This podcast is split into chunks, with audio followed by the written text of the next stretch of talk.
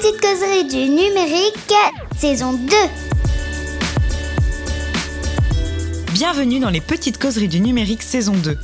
Un podcast proposé par l'Open et animé par un groupe de psychologues et autres experts passionnés de numérique qui vous incite à la réflexion autour de la parentalité et de l'éducation numérique. Épisode 2. Les réseaux sont-ils sociaux pour les ados?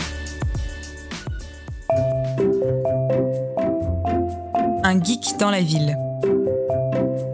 Nous partons à votre rencontre dans la rue afin de recueillir vos témoignages, vos expériences en lien avec le thème de l'épisode.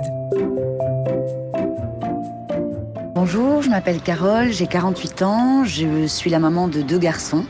Pour moi, les réseaux sociaux, en fait, c'est euh, comme un énorme champ des possibles, euh, où presque il y a parfois trop de possibles.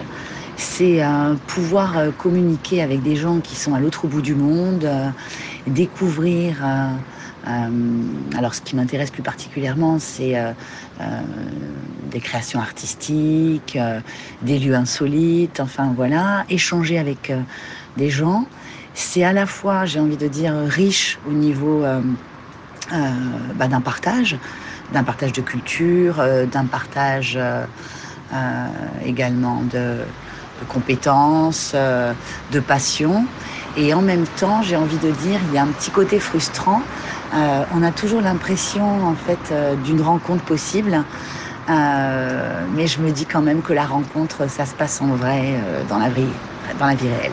Pour les adolescents, c'est un immense vecteur de communication, de rassemblement, de moments passés ou échangés ensemble autour d'une même passion. Euh, ça, je pense que c'est tout, ça renferme tous les côtés positifs des réseaux sociaux. Et par ailleurs, quand je pense à réseaux sociaux et liens, je pense aussi toujours au risque de dérapage et, euh, au fait d'être quand même bienveillant sur ce que nos ados euh, regardent ou inscrivent, parce que c'est aussi un vecteur de dérapage. Bonjour, je m'appelle Jude, j'ai 15 ans et je suis un adolescent en classe de seconde.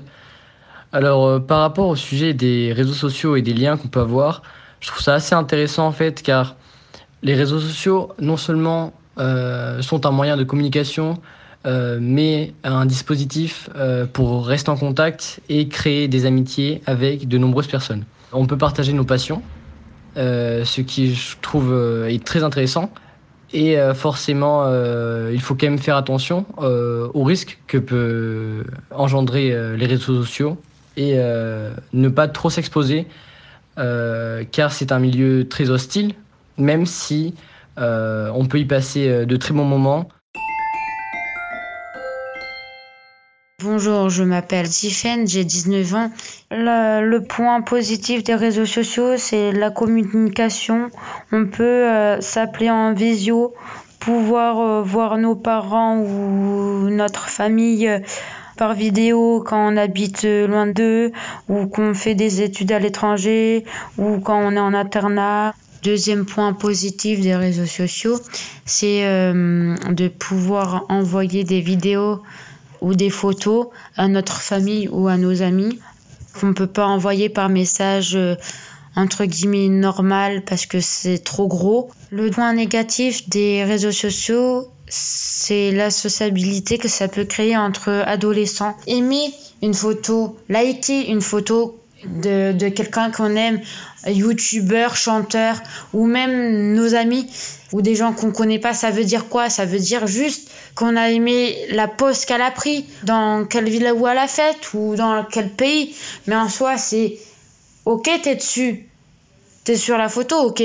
Mais on sait pas pourquoi la personne a aimé la photo, en fait. Donc, euh, pourquoi c'est aussi important aux jeunes de, de regarder euh, combien de likes euh, ils ont eu sur leurs photos. Pourquoi?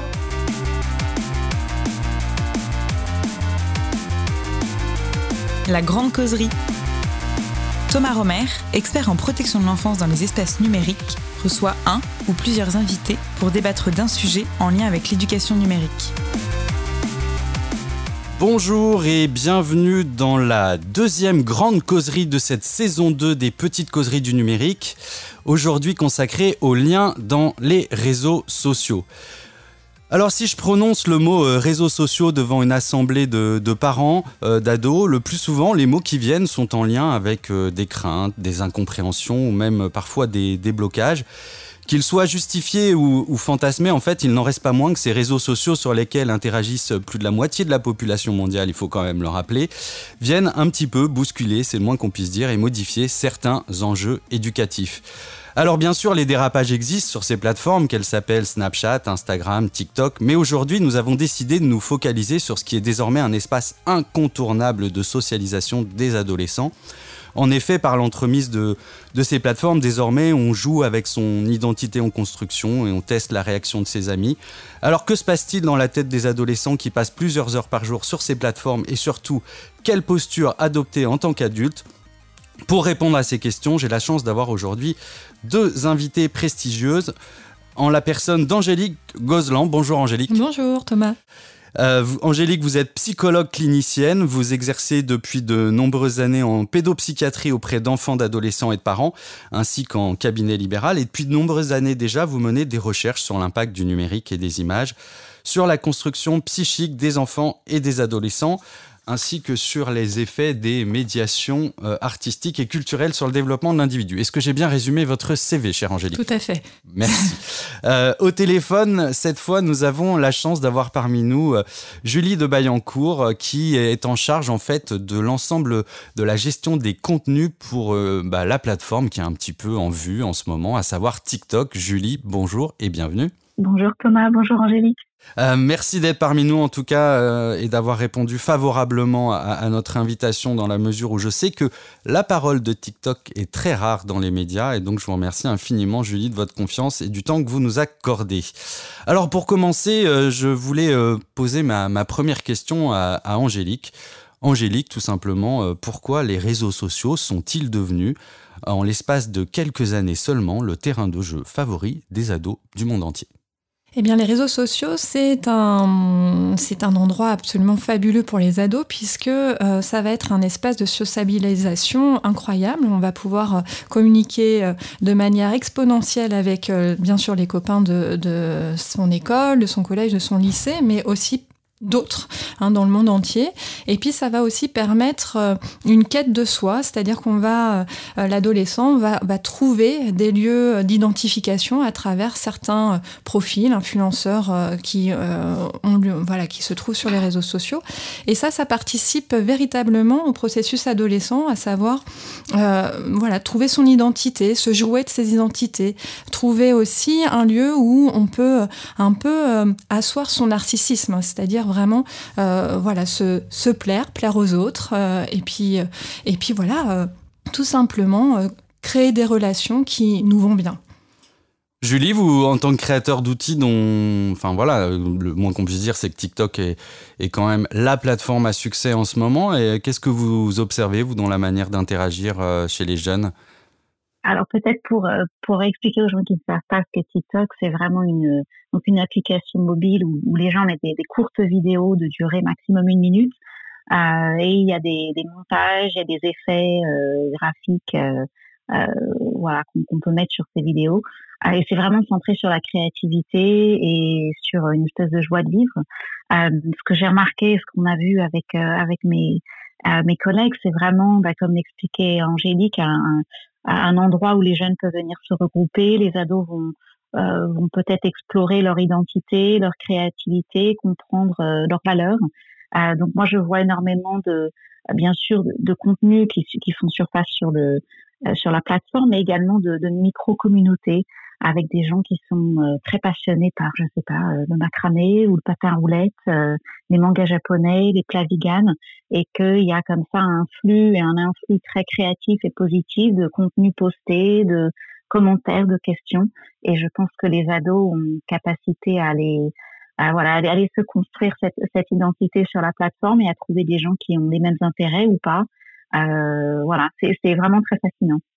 C'est vrai que quand on en parle entre adultes, et pas plus tard qu'hier, c'était une discussion euh, animée sur euh, TikTok euh, au bureau, le mot qui revient souvent, c'est vraiment créativité. c'est une plateforme sur laquelle regorge vraiment plein de contenus très très créatifs et qui sont parfois très surprenants.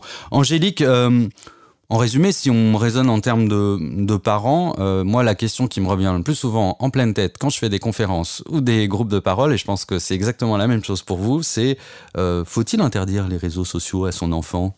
Oui, euh, c'est vraiment cette question-là qui revient et je répondrai non parce que les réseaux sociaux font partie de la vie des ados. C'est même un prolongement hein, de, leur vie, de, leur vie en effet communautaire, hein, comme vient de, le dire Julie.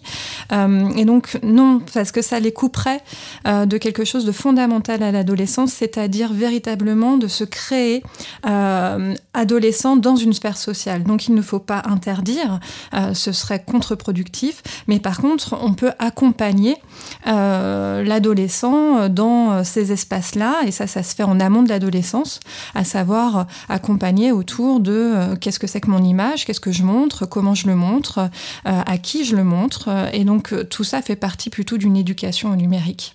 On va y venir justement parce que c'est aussi l'enjeu de, de cette émission, c'est de s'adresser à, l'ensemble des éducateurs qui nous écoutent.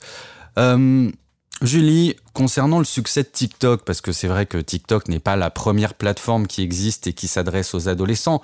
Euh, maintenant, certes, Facebook est plutôt devenu un, réseau social destiné aux personnes âgées, mais euh, TikTok, euh, qu'est-ce qui explique en fait, vous avez déjà apporté quelques éléments de réponse tout à l'heure, mais qu'est-ce qui fait, qu'est-ce qui singularise TikTok et qui explique son, succès par rapport à d'autres réseaux, d'autant plus que ce succès, on peut vraiment le qualifier de fulgurant? Alors, si je savais la, la, la source secrète, euh, je, je, je, partagerais. Je ne sais pas. Je crois qu'il y a vraiment, euh, c'est vraiment de, de, cette époque, c'est-à-dire cette créativité, cette positivité. Euh, je pense aussi que comme c'est une plateforme deuxième génération, nous venons après un nombre de plateformes qui ont été créées euh, il y a quelques années. Euh, on a, en tant qu'entreprise et en tant que, que, que, service, la capacité à créer quelque chose de vraiment bienveillant. Euh, voilà, et c'est vraiment l'intention de nos équipes et, quand on crée cet espace de, de, faciliter en fait que les échanges soient le plus euh, le plus bienveillant possible. Donc il y a énormément de choses qui sont euh, qui se développent euh, au niveau des outils, au niveau de la capacité à maîtriser son compte, à comprendre qui peut voir les contenus, à interagir avec les contenus, qui font que c'est finalement simple d'utilisation euh, s'est développé pour euh, voilà pour créer cet espace euh, d'échange, de partage, de créativité, de joie. Et puis je pense aussi que dans le climat actuel, euh, avec les considérations euh, de climat, de politique, etc., c'est aussi un espace où on peut se relaxer, on peut se détendre, on peut regarder des contenus qui vont être créatifs, peut-être de temps en temps un peu bizarres, qui vont interpeller, qui vont faire réagir, et que ben, finalement de passer 15 minutes euh, ou plus sur un espace qui est comme ça, ça peut aussi aider à, à décompresser. C'est certainement ce qu'on entend euh, de la part de nos utilisateurs. Et puis je voulais aussi préciser, bien qu'on ait euh, peut-être une image d'être une application qui parle beaucoup à la génération Z et aux, millénials, en fait, 67% de nos utilisateurs ont plus de 25 ans.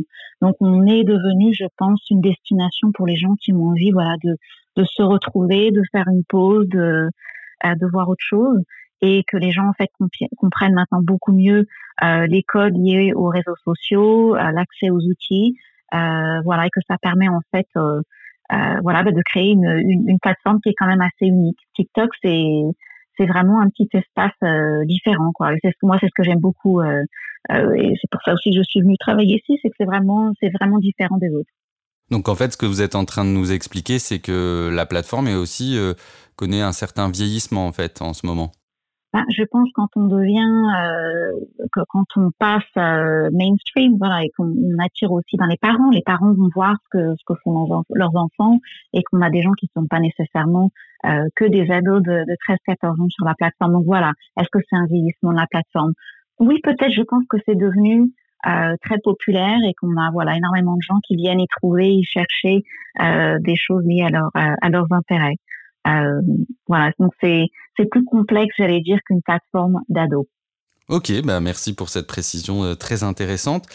Angélique, euh, En fait, quand, on, quand euh, des adultes s'expriment sur ces, sur ces sujets, on a parfois l'impression, et c'est ce qui revient souvent dans dans la, bouche des adultes, mais aussi parfois de certains adolescents, c'est qu'il y a une espèce de, de, séparation, de double personnalité qui se met en place. Euh, et j'ai, quand on travaille aussi avec des éducateurs, ils nous disent aussi souvent quand il y a des choses qui se passent mal, qui dérapent sur les réseaux, le réflexe de certains adolescents, c'est de dire, bah, en fait, euh, sur les réseaux, c'est pas, c'est pas vraiment moi. Euh, qu'en est-il vraiment et que veulent-ils nous dire, en fait, ces adolescents, à travers cette séparation de leur identité ou de leur personnalité? Alors déjà, c'est un peu illusoire de se dire que euh, parce qu'il y aurait un espace virtuel ou numérique, on aurait une autre personnalité. Toute personne, tout individu a plusieurs facettes de sa personnalité en fonction des champs dans lesquels il interagit. Hein. Nous-mêmes, en tant qu'adultes, on n'est pas le même dans le milieu professionnel que dans notre milieu familial. Et c'est absolument la même chose avec les adolescents. Alors oui, en effet, ils vont euh, jouer euh, de leur identité, de certaines facettes de leur identité. Ils vont peut-être essayer justement de voir ce qui plaît ou ce qui ne plaît pas euh, aux yeux des autres. Euh, et puis, euh, c'est facile de dire après, oh, bah, c'est pas vraiment la vraie vie sur les réseaux sociaux. Hein, c'est une façon de se voilà, de se déresponsabiliser finalement de ce qui a été joué, mais c'est une tentative, une expérimentation de soi. Euh, et ça, c'est important de le prendre en compte quand on est adulte euh, et pas de se dire non mais là tu fais n'importe quoi. Non, c'est une façon véritablement de tester sa limite, de tester aussi euh, bah, le regard de l'autre, hein, parce qu'on est quand même dans une société où ce regard est extrêmement important et il fait partie de la construction psychique de tout individu. Donc voilà, il faut prendre en considération ça et arrêter de cliver ces espaces parce que c'est complètement faux Hein, on, est le, on est soi, mais avec différentes facettes de son petit moi euh, qu'on montre à, chacun. Et puis on choisit ce qu'on préfère. Est-ce que euh, les adolescents, parce que je me souviens très bien, il y a de ça très très longtemps, euh, je vais paraître comme étant un vieux dinosaure en disant ça, mais à l'époque des skyblogs, qui furent un peu les, ancêtres des réseaux sociaux euh, tels qu'on les connaît aujourd'hui en France, surtout, parce que c'était une spécificité française, on observait déjà que les adolescents avaient euh, plusieurs profils. Est-ce que c'est quelque chose qu'on retrouve aussi actuellement sur les, sur les plateformes actuelles? Complètement. Et, d'ailleurs, les plateformes aussi vont impliquer des profils différents. Enfin, je veux dire, on n'a pas euh, le même profil sur Instagram que sur TikTok ou sur euh, Facebook, euh, parce que les adolescents gardent quand même Facebook. Hein, il il faut pas l'oublier. Donc, oui, on a plusieurs profils, on s'en joue, on a plusieurs pseudos. alors certains pas du tout. Hein, ça va dépendre vraiment de la singularité de la personne. Mais voilà, moi j'ai croisé des adolescents qui pouvaient avoir un profil très classique familial, on va dire, et puis un profil beaucoup plus cosplay. Donc là, eh ben, c'était leur personnage de cosplay qui étaient euh, euh, mis en valeur, comme j'en ai d'autres, d'autres adolescents, par exemple sur TikTok, qui vont vraiment aller sur le transgenre, euh, alors que sur Instagram, ils vont être très famille et, voilà. Donc voilà, c'est ce qu'on disait tout à l'heure, ce que Julie disait, c'est la question de la créativité. Alors justement, Julie, là on est en train de parler de ce qui se joue chez les ados. On voit bien que ça fait partie désormais les outils que vous proposez en tant que plateforme font désormais partie de cette quête identitaire euh, qui habite euh, bah, la plupart des ados du monde entier. Euh, moi, ce que, je, voulais vous poser comme question, c'est en fait, bah, et cette question pourrait être posée à toutes les plateformes, est-ce que par le truchement euh, des algorithmes, des lives ou même parfois des, influenceurs, est-ce qu'un adolescent qui se crée un compte chez vous, il est au final libre dans ses choix pour se connecter à d'autres personnes? Peut-il vraiment euh, décider avec qui se connecter ou en fait, compte, il est un peu influencé par, euh, par certains de vos outils? Alors, je pense avant de, toucher aux algorithmes, il faut vraiment expliquer déjà que quand un adolescent vient créer un compte chez TikTok et chez d'autres plateformes, la sécurité est vraiment au cœur des considérations. Donc, il y a énormément de choses qui sont faites et développées pour euh, donner une expérience qui soit bien sûr euh, euh, agréable, créative, etc., mais avoir en place des éléments qui sont qui vont vraiment sécuriser cette expérience. donc, par exemple, nos équipes prennent en compte que des utilisateurs de 13-14 ans euh, doivent euh, avoir cette expérience particulièrement sécurisée, euh, que les ados peuvent être impulsifs, ils peuvent, ils peuvent idéaliser certaines idées, alors que les adolescents un peu plus âgés sont plus à l'aise avec les paramètres de sécurité en ligne. Donc, pour nous, il y a, y a plein de choses qui sont mises en place qu'on ne voit pas nécessairement ou qui sont plutôt discrètes, mais euh, qui sont là pour accompagner, encadrer euh, et, et, que ces expériences soient les plus positives possibles.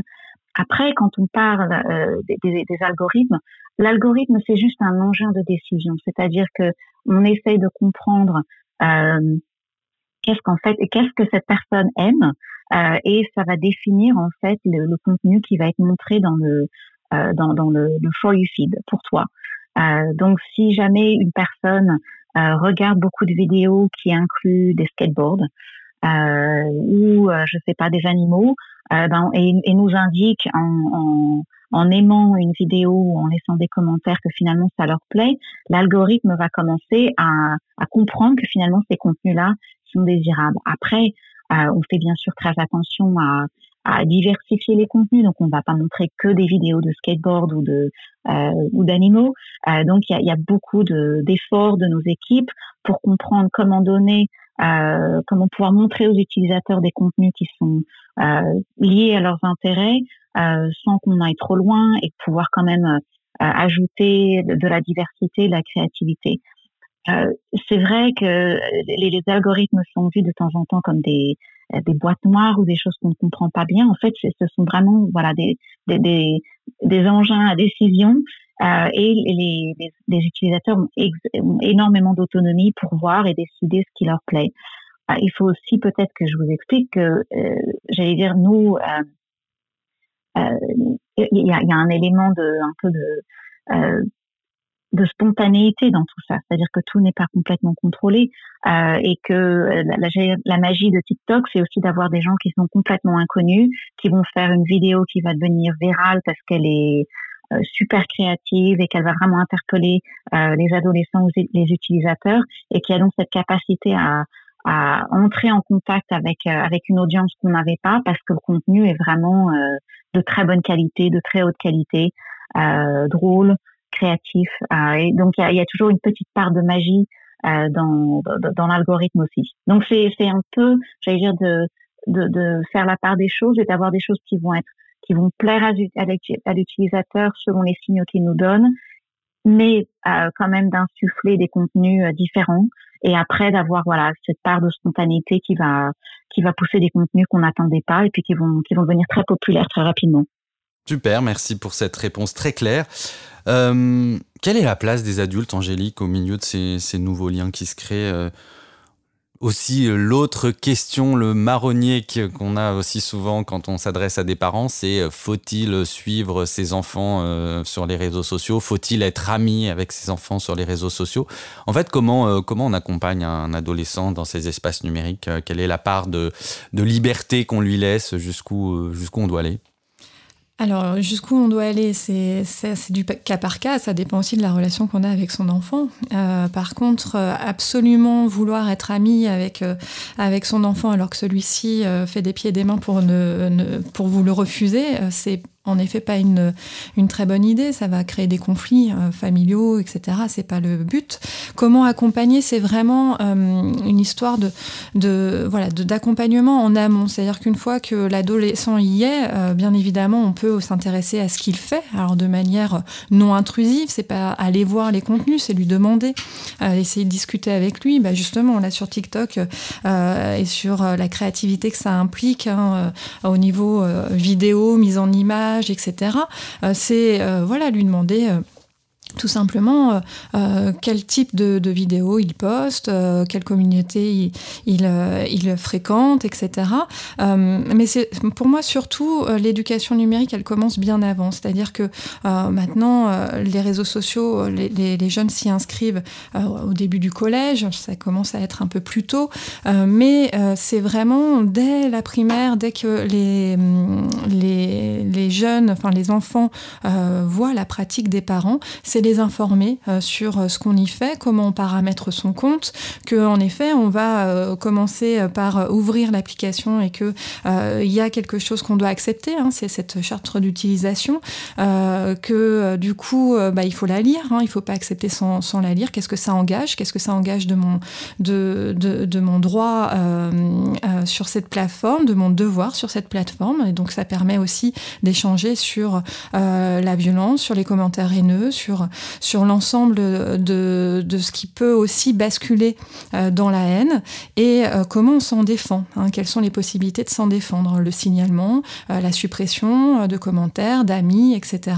Et donc tout ça, eh bien, ça se fait vraiment en amont parce qu'une fois qu'on y est, c'est beaucoup plus compliqué pour l'adolescent parce qu'il va être pris aussi par le flux, par l'imitation avec les copains, etc. Alors que si on arrive à lui créer un esprit critique auparavant, bah bien sûr, c'est plus facile. Et il faut rappeler aux parents qui nous écoutent euh, qu'en l'état actuel des réglementations, notamment euh, en Europe, un enfant n'a rien à faire sur un réseau social avant 13 ans et que entre 13 et 15 ans, pour y être, il doit avoir l'autorisation de ses parents. D'ailleurs, à ce sujet, euh, Julie, euh, quels sont les outils en fait et les solutions que la plateforme met à disposition euh, des parents ou de ces jeunes utilisateurs pour bah, mieux comprendre et mieux utiliser vos outils? Alors, comme l'a expliqué Angélique, que ce soit les règles de la communauté, notre centre safety, de revoir les paramètres du contre et de sécurité ensemble, c'est très important. donc, il, y a des outils qui sont là pour les parents dans notre centre d'aide. Euh, et j'allais dire de s'asseoir et de regarder ça avec son enfant et de comprendre un peu euh, comment euh, paramétrer des comptes, comment signaler des contenus euh, s'il y a des choses qui ne sont pas appropriées. Euh, voilà, c'est très important et on, va continuer de développer ces, ces, ressources pour les parents et pour les ados. voilà, mais de les consulter, c'est déjà très important et de rappeler aussi aux, parents de ne pas encourager leurs enfants de moins de 13 ans à s'inscrire sur les plateformes. Exactement. Eh bien, écoutez, je vous propose que ce soit le mot de la fin. Angélique et Julie, merci infiniment euh, d'avoir pu échanger euh, avec nous euh, sur ce point essentiel que sont les réseaux sociaux pour les adolescents. J'espère que celles et ceux qui nous écoutent y verront maintenant un petit peu plus clair sur comment accompagner et surtout pas non plus systématiquement s'inquiéter parce qu'il se passe aussi, il faut le répéter, des choses merveilleuses sur ces plateformes. Merci de votre présence et de votre écoute. On se retrouve très prochainement pour une émission à la rentrée. Belle été à tous. Bye bye. Les Actus. Arnaud Silla et Marion Azaperi, psychologues cliniciens, vous partagent leur top 5 des actualités fun et sérieuses du numérique.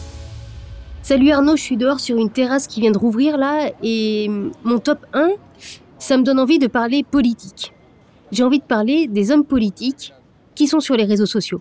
Très récemment, en France, au courant du printemps, on a pu par exemple voir notre Premier ministre, Jean Castex, pourtant euh, très occupé au vu de la crise sanitaire, invité de Samuel Etienne sur Twitch. Je rappelle que Twitch, c'est une plateforme vidéo en live qui est surtout utilisée par les gamers pour parler ou montrer leur jeu. Mais également, quelques semaines plus tard, le président Macron a réalisé un concours d'anecdotes avec les youtubeurs McFly et Carlito, diffusé sur YouTube qui a obtenu en 24 heures plus de 8 millions de vues. Alors, que font ces hommes politiques sur les réseaux sociaux? Sur Twitch, par exemple, sur YouTube, ou encore sur Instagram, sur Clubhouse? Est-ce que c'est la même chose d'être sur les réseaux sociaux que lorsque le président Giscard d'Estaing s'invitait à dîner chez les Français? Alors on peut se questionner en termes de risque. Quel est l'impact de se montrer comme ça, en live ou en différé sur un réseau social? Est-ce que les hommes politiques ne se perdent pas du côté du paraître, du like, de l'immédiateté ou encore des émotions face à ces images qui sont montrées ou face à ces vidéos. On peut se demander si la cote de popularité au niveau politique est vraiment proportionnelle au nombre de likes. Écoute, euh, je te propose de voir ça en 2022. Alors oui Marion, ce sujet invite à discussion ou pas Tant qu'à faire à une terrasse, ça c'est sûr. En tout cas, c'est en direct de mon jardin que je te réponds. Bon, Quitte à parler réseaux sociaux, je te propose de bifurquer pour te parler d'un nouveau réseau qui fait le buzz, d'ailleurs en lien avec certaines personnalités célèbres. Et ça sera donc mon top 2. Est-ce que tu connais Clubhouse? C'est une appli dont j'ai entendu parler très récemment. Alors j'ai fait mes petites recherches et j'ai découvert un nouveau concept qui essaye de se positionner comme une nouvelle alternative dans la galaxie des médias sociaux. De quoi s'agit-il? Eh bien, c'est un réseau social qui s'organise sous la forme de salons de discussion mais avec la particularité de n'autoriser qu'une manière de communiquer, la voix en direct. Pas de message écrit, pas de, photos vidéo et autres stickers, euh, pas de message audio. Rapidement, comment ça marche? Chaque nouvel utilisateur reçoit deux invitations à distribuer exclusivement à son entourage. Une fois inscrit, le concept est simple. Vous pouvez créer ou écouter des conversations dans des salles numériques, allant d'une grande conversation avec une personne célèbre à une discussion au sein d'un petit groupe sur n'importe quel sujet. En gros, l'appli fonctionne comme une conférence ou alors des podcasts en direct, avec surtout la possibilité pour les auditeurs d'intervenir. Il s'agit donc d'un réseau social qui fait la part belle à la voix.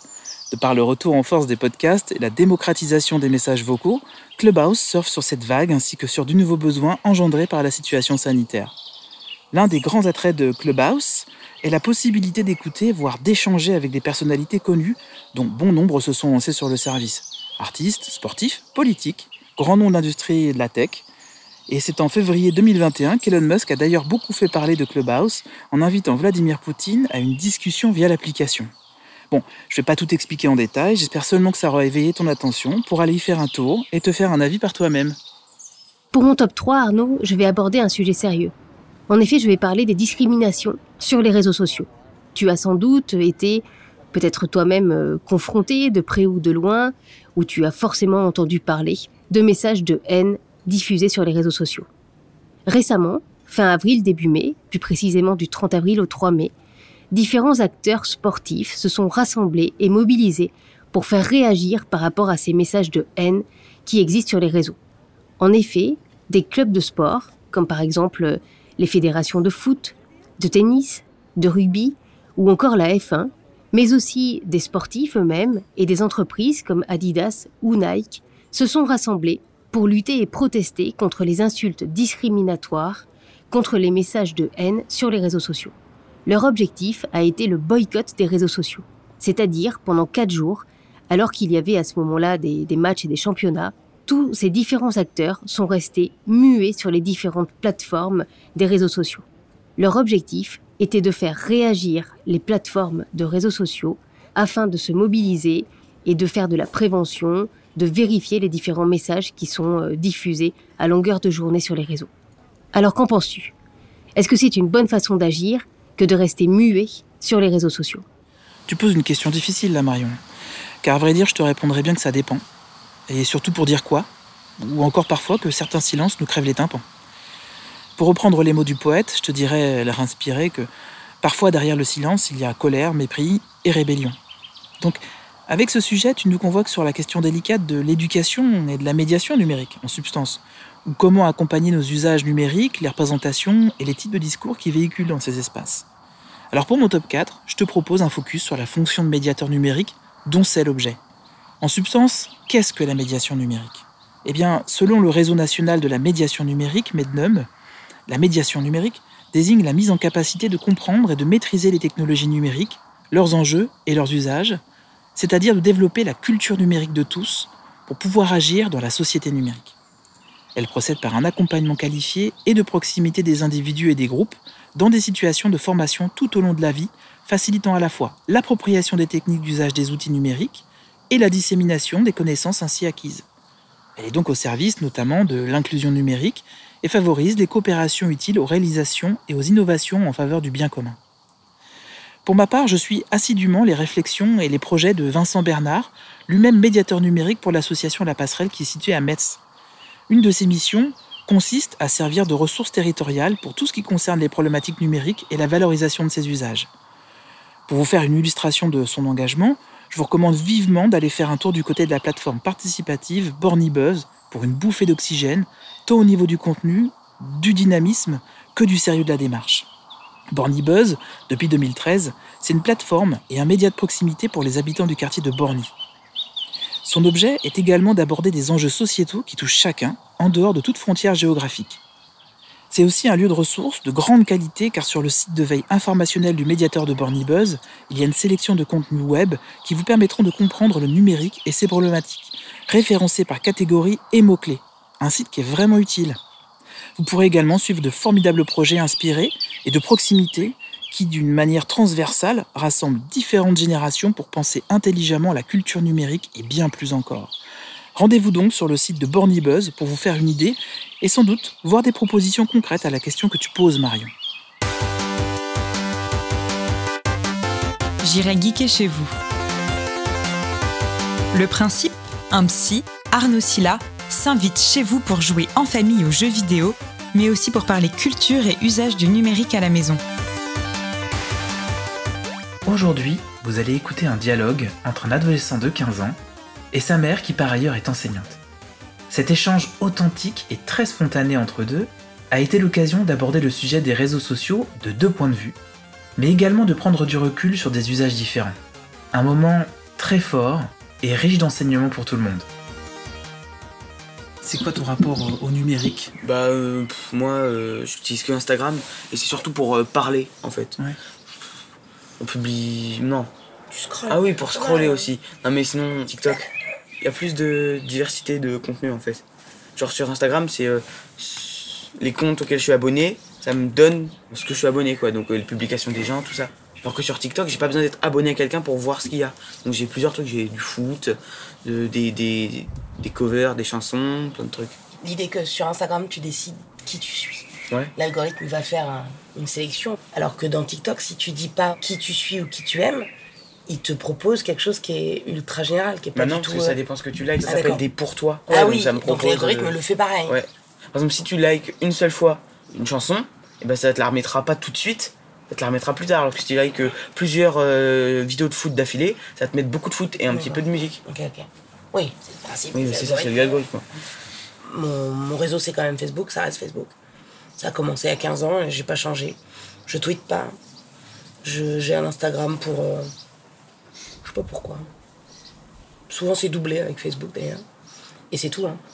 Snapchat, c'est pas pour avoir le réseau de gens, c'est juste pour les, les filtres.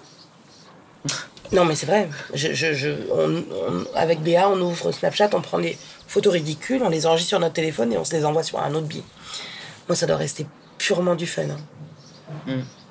Vous, vous arrivez à avoir des conversations. euh, Sérieuse. Ouais.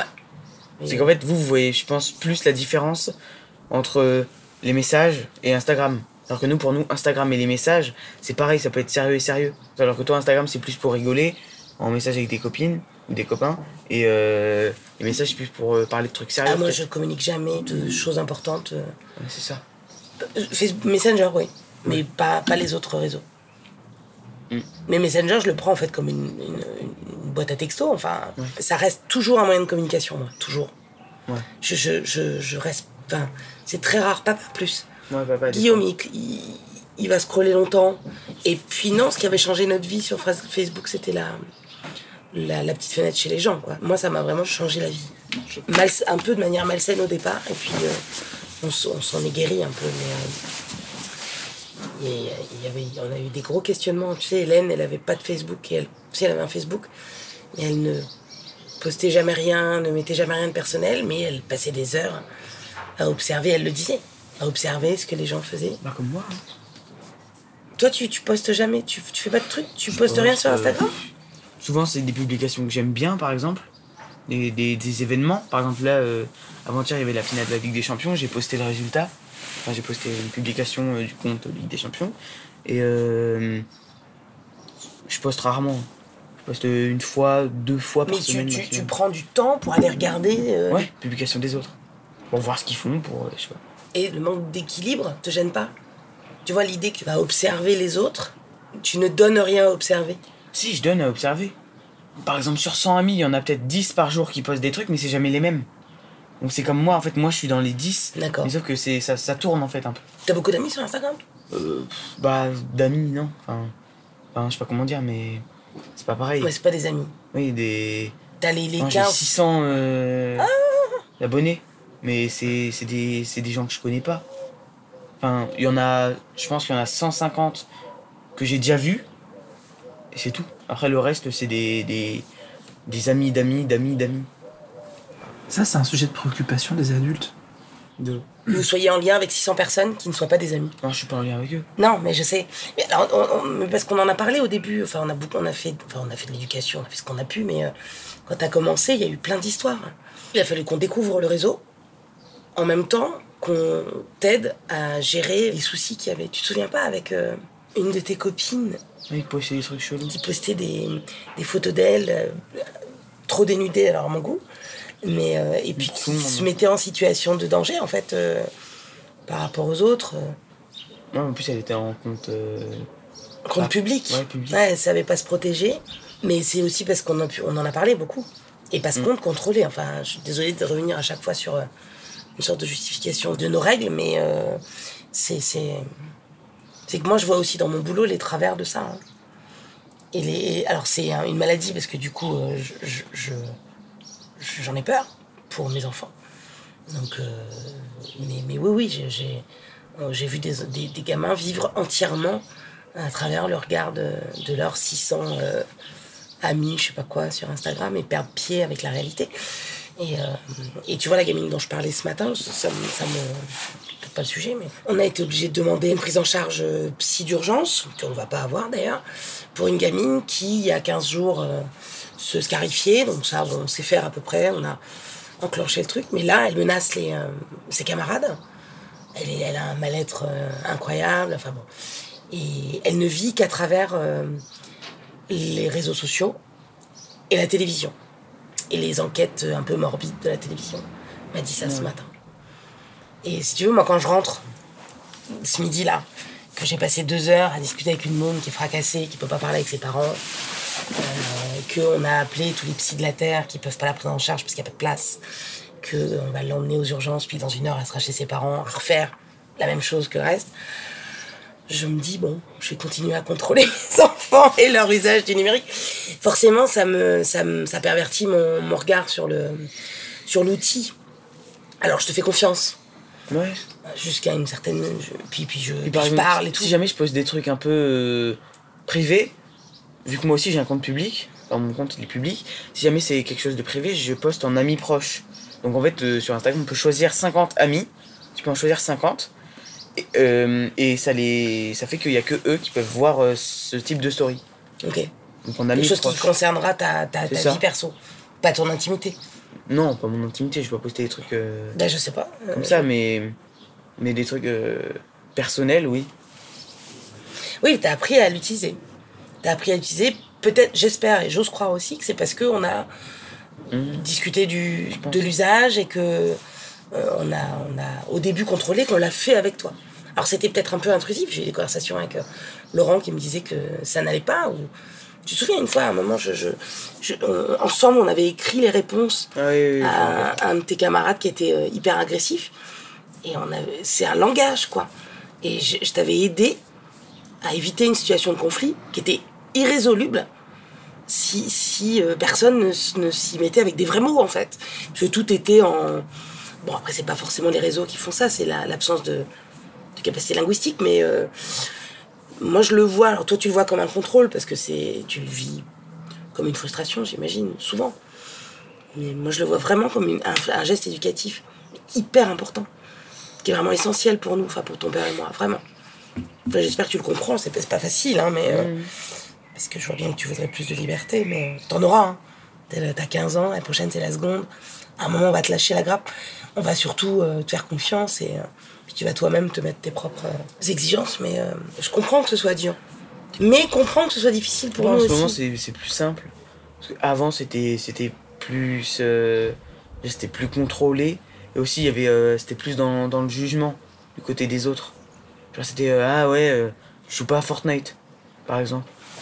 C'était ça. Mais ça, c'était en cinquième. Ouais, quand t'avais pas de téléphone en fait. Ouais, j'avais pas de téléphone, tout le monde avait un téléphone. Enfin, tout le monde. Tout le monde. Non, presque tout le monde. Antoine et toi. Vous étiez les deux seuls à de téléphone en quatrième. B. B. Antoine B. Ouais. Ouais. C'est un peu comme les cartes Pokémon. Hein. Au CP, on avait dit, Niette, les cartes Pokémon, ça va bien, 7 balles pour 4 machins en, en carton, c'est bon, c'est des conneries. On avait posé une règle un peu. Et les copains qui avaient des cartes Pokémon dans la cour d'école te- t'excluaient parce que tu n'en avais pas. Il y avait vraiment l'idée que l'objet était un, un objet de socialisation et que là, tu étais exclu du groupe. C'était vraiment cette fonction-là. C'est la fonction première, quoi. Le groupe jouait aux cartes Pokémon, tu n'avais pas de cartes Pokémon, tu ne faisais pas partie du groupe. Je me rappelle pas. Mais non, c'est bah, bien, tant mieux. je suis contente parce que tu pleurais un gros bouillon. Et puis on n'était pas bien avec ton père parce que, bon, la décision, on est revenu dessus sans problème. hein. Mais après, ça nous a ruinés, mais c'est autre chose. Parce qu'après, il a fallu suivre. Et à la fin, Mais- je me suis Et à la fin, on s'est fait des sous en les revendant sur une brocante, tout était bien. Et pour le portable, c'est pareil, on avait dit fin de troisième, et euh, en termes de, de- de socialisation, il y avait une mise au banc. Moi, je pouvais pas les tisser, ces liens. Ouais, bah c'est ça. On- je pense qu'on dit la même chose. euh, Exactement. Et, et c'est- très bien. Et après, on fait effectivement, une fois le téléphone portable en poche, il y avait des règles d'usage. Mais, euh, Mais c'est vraiment un, un vrai sujet. hein. Pour moi, c'est le sujet des parents, quoi. La geekothèque de l'invité. Marion Azaperi, psychologue clinicienne et chercheur, s'invite dans l'intimité vidéoludique d'une personne qui vous dévoile son jeu vidéo ou sa série préférée. Pour cet épisode, c'est un sportif que j'ai eu l'honneur d'écouter.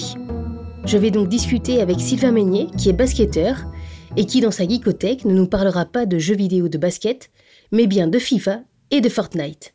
Je vous laisse l'écouter. Je m'appelle Sylvain Meignet, euh, j'ai 43 ans, j'ai deux enfants. Euh, je suis poitevin et je suis un ancien basketteur professionnel euh, à la retraite, si on peut dire ça, depuis euh, depuis 11 ans. Et euh, je suis recon j'ai fait ma reconversion dans le milieu du sport euh, puisque j'accompagne un club professionnel qui s'appelle le PB86 mais aussi je suis organisateur d'événements d'un sport tout nouveau et tout nouvellement olympique qui est le basket 3-3 et, euh, et donc voilà, je suis organisateur d'événements pour la FIBA et la Fédération française de basket. Est-ce que vous pouvez nous décrire un petit peu votre rapport à vous aux jeux vidéo? Alors les jeux vidéo, euh, jeux, jeux vidéo, j'étais euh, j'ai été joueur quand, quand j'avais 20 ans, euh, mais euh, comme je disais, j'ai 43, donc je suis, je suis de la génération des, des premières euh, PlayStation. Donc euh, donc oui, j'ai joué quand j'avais euh, quand j'avais 18 ans ou 20 ans. Après j'ai perdu, euh, j'ai vraiment arrêté de jouer quand je suis devenu professionnel parce que c'était encore les, les, les vieilles euh, les vieilles consoles et, et je pense que j'étais pas assez geek pour pouvoir euh, continuer donc j'ai arrêté et puis euh, là il y a une console qui est revenue à la maison depuis quelques années puisque mes enfants grandissent et j'ai mon fils qui a, qui a 13 ans et qui joue. Alors vous, quand vous jouiez à 20 ans, c'était quel jeu? Ouais, jeux de sport, pas mal de jeux de sport, beaucoup de finalement beaucoup de foot alors que je suis pas du tout fan de foot. Mais euh, mais parce que les, les, les jeux de basket ont mis beaucoup beaucoup de temps à à se mettre euh, au niveau en fait, enfin à être intéressant. Et ce qui est ce qui est le cas maintenant. hein. Là maintenant il y a des il y a des vrais jeux. euh, Voilà, je, je, je le vois, je le vois avec mon fils, mais voilà, ça ça ça c'est très très réel. Alors qu'à cette époque-là, il valait mieux jouer au foot, c'était c'était plus ludique en fait. Aujourd'hui, vous jouez avec vos enfants et vous jouez aussi tout seul?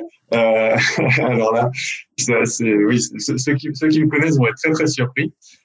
Mais euh, en fait, je me suis mis à jouer. Euh, je me suis mis à jouer avec euh, en partie parce que euh, c'est mon fils qui a 13 ans et puis j'ai le fils de, de mon ami qui a 12 ans et, et à la maison donc on a deux ados et, euh, et et eux jouent beaucoup, passent beaucoup de temps, enfin beaucoup. On, gère, mais c'est vrai que c'est pratiquement le jeu numéro un aujourd'hui quand on a quand on a envie de se faire plaisir à, à 13 ans, on va en se mettre devant une console. Et donc, je suis allé un peu sur leur terrain pour, euh, pour, pour, pour, pour partager des trucs avec eux. Et, euh, et je me suis mis à jouer à Fortnite. Et, euh, et, euh, et je pense pas que j'y sois pour les bonnes raisons, parce que je suis nul. Je suis vraiment nul, mais, euh, mais ça me permet de passer des, des moments euh, de partage avec, euh, avec, avec les deux garçons. Et c'est top, parce que bon, c'est c'est à la fois, moi, je suis, je suis plus content. Enfin, je, suis, je suis content de me balader, de voir des nouvelles maisons, des, de me balader au, au bord de l'eau, au bord de la plage. Mais euh, alors que normalement, faut tuer tout le monde, mais bon, moi, je, je le fais pour être avec eux. en fait. Vous jouez à des jeux de basket? Je joue pas du tout parce que là, justement, je trouve, je trouve que c'est, alors, c'est, extrêmement réaliste dans les faits. Et quand je vois des, des, des, des jeux qui se font, euh, je trouve ça plutôt intéressant à regarder. Je me retrouve pas du tout. Mais par contre, je suis aussi euh, au, centre d'un projet de, de basket sur toutes les formes sur Poitiers. Et là, euh, justement, je vois un vrai intérêt à NBA 2K pour c'est le jeu phare de basket. Mais euh, mais justement, on s'est rapproché du e-sport, nous, euh, club de basket, pour pour s'associer avec eux et euh, créer une, une politique qui mêle le e-sport et le sport. Euh, parce que je vois un intérêt, il y a un intérêt ludique en tant que spectateur que je n'ai pas euh, en tant que en tant que joueur. Parce que ça va vite, parce que euh, les angles de caméra sont top, euh, parce que c'est fluide, parce que quand on voit des, des, des actions de, de joueurs à travers le petit écran, euh, ben, des fois on, on a on a vraiment l'impression que ce sont des vrais. Donc euh, donc c'est top et puis euh, puis euh, maintenant quand on fait un, quand on regarde un match de basket 5 contre 5 en e-sport euh, pour avoir discuté un peu avec les avec les joueurs, c'est vraiment cinq joueurs qui jouent contre cinq joueurs. Donc il y a y a une notion collective, voilà, il y a y a une notion de déplacement sur le terrain, de jouer pour l'autre, de voilà, c'est ça, ça ça provoque d'autres actions parce que c'est irréalisable dans la dans la vie réelle. Mais euh, mais c'est intéressant à voir et, et regarder un match, ça peut être intéressant. Il y a beaucoup de choses similaires Il y a la compétition aussi, hein. se mesurer aux autres. C'est même si même si on ne sait pas forcément qui est en face parce que parce qu'on joue à un jeu sans, personne de l'autre côté, ben on se mesure quand même. Après, finalement, ça ouvre aussi un, une fenêtre que nous, dans le sport, on ne connaît pas. C'est pour avoir parlé un petit peu avec, euh, avec les orques de Grand Poitiers, euh, qui sont, qui l'association. C'est vrai que bah, le e-sport, une femme peut jouer contre un homme, euh, un vieux peut jouer contre un jeune, un handicapé peut jouer contre un valide. Euh, voilà, nous, nous, dans le sport, forcément, il y, a des, il y a des barrières physiques et il y a des barrières d'âge. Un enfant de 10 ans ne pourra jamais battre un adulte au basket, et pourtant, en e-sport, ils veulent taper. Donc, euh, donc il y a des, il y a des frontières qui se, qui se brisent et ça, c'est intéressant. C'est intéressant. Il faut, c'est comme tout, il faut pas aller à l'excès parce que faut pas penser qu'un enfant peut être supérieur à, un grand euh, sur un terrain normal, mais, euh, mais, mais c'est, intéressant. Si on peut nous ramener des gens de l'e-sport à venir deux, trois fois dans une salle de basket, bah c'est bien. Il y a aussi un truc intéressant, c'est que finalement, le sport est en train de piquer beaucoup plus, beaucoup plus de choses qu'on ne le croit au e-sport. Par exemple, dans la consommation du sport aujourd'hui, on arrive à, à, des projets et à des produits sportifs qui sont beaucoup plus compacts, beaucoup plus intenses, qui vont chercher beaucoup plus d'adrénaline. Euh, pour, euh, par exemple, il y a 20 ans, quand on voulait regarder du sport à la télé, on regardait soit un match de tennis qui, durait 5 heures, soit un match de foot qui durait 3 heures, soit un match de rugby qui durait 2 heures et demie. Et, euh, et voilà, on avait, il y avait cette consommation lente du sport en tant que, en tant que spectateur.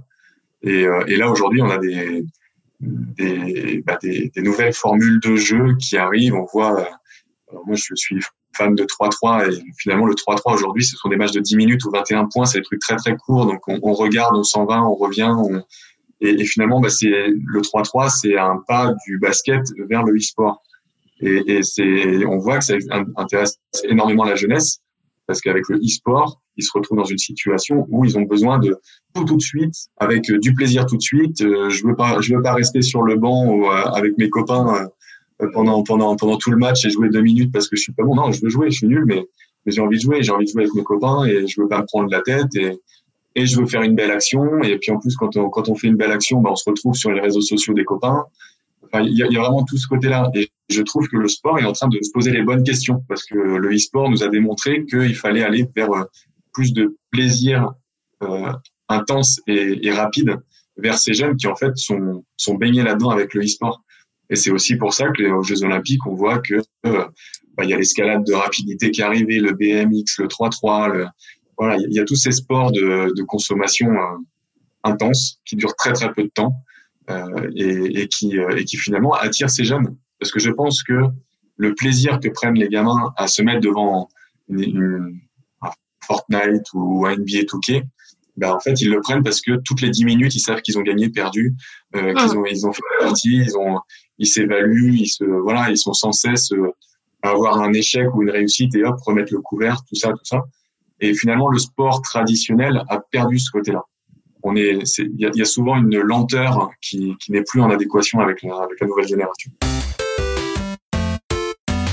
un jeu vidéo en 180 secondes. Retrouvez Antoine Barcy et Milan Hung, deux psychologues cliniciens, qui relèvent le défi de vous faire découvrir et de décrypter un jeu vidéo en 1 minute 30.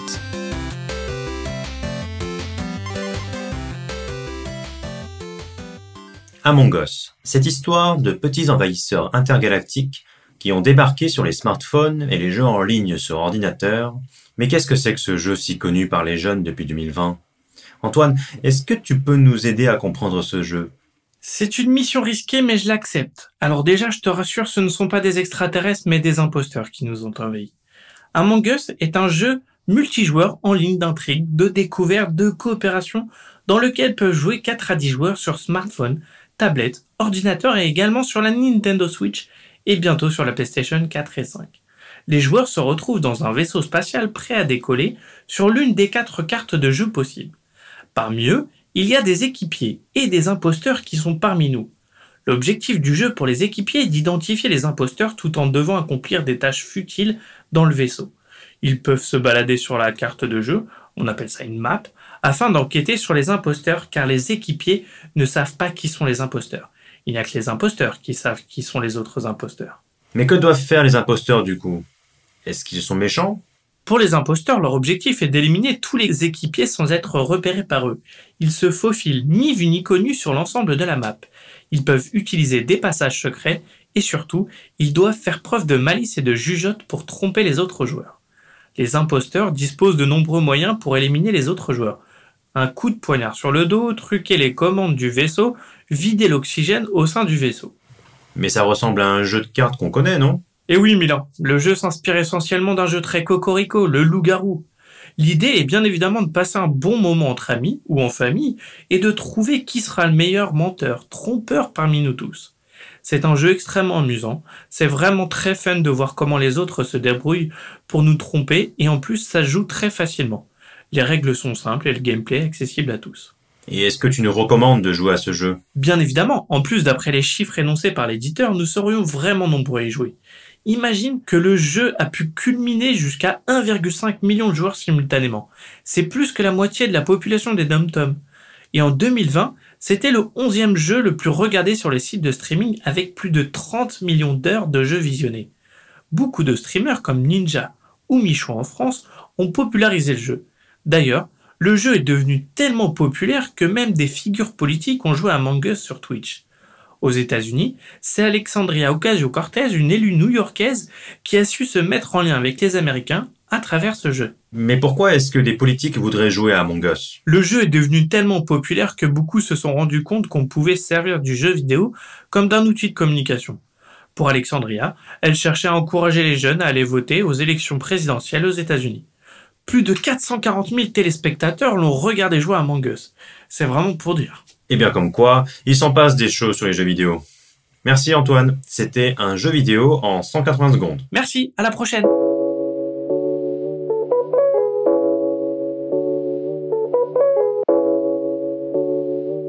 La FAQ des parents. Milan Hung, psychologue clinicien, répond à vos questions en vous apportant des clés pour mieux comprendre le numérique.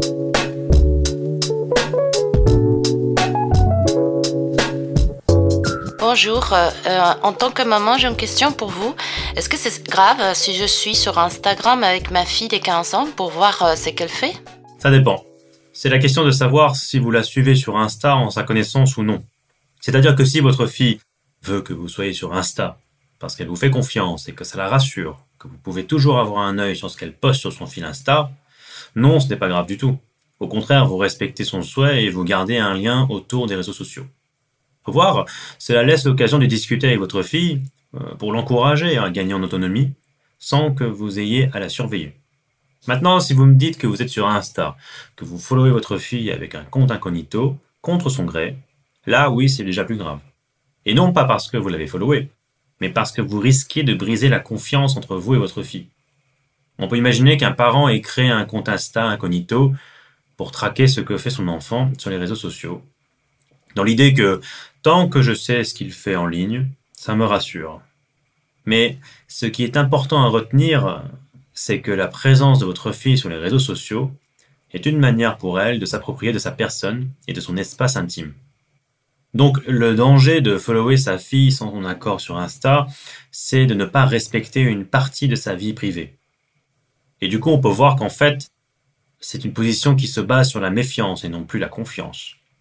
Finalement, pourquoi est-ce que ce n'est pas possible de tout simplement demander à votre fille si elle veut bien vous partager ce qu'elle fait sur les réseaux sociaux?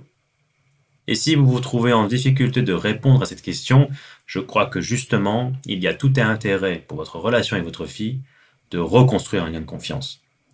Et ce lien de confiance doit, en règle générale, passer par le dialogue. Donc vous pouvez tout à fait demander à votre fille si cela la dérange que vous la suivez sur Insta. Que son profil est public, mais cela ne veut pas forcément dire qu'on invite expressément les parents à la suivre. Voilà, c'est tout pour cet épisode. Toute l'équipe vous donne rendez-vous très prochainement pour de nouvelles aventures audio numériques. Vous avez des idées ou des suggestions N'hésitez pas à nous contacter sur causerie.open-asso.org ou via les réseaux sociaux. À bientôt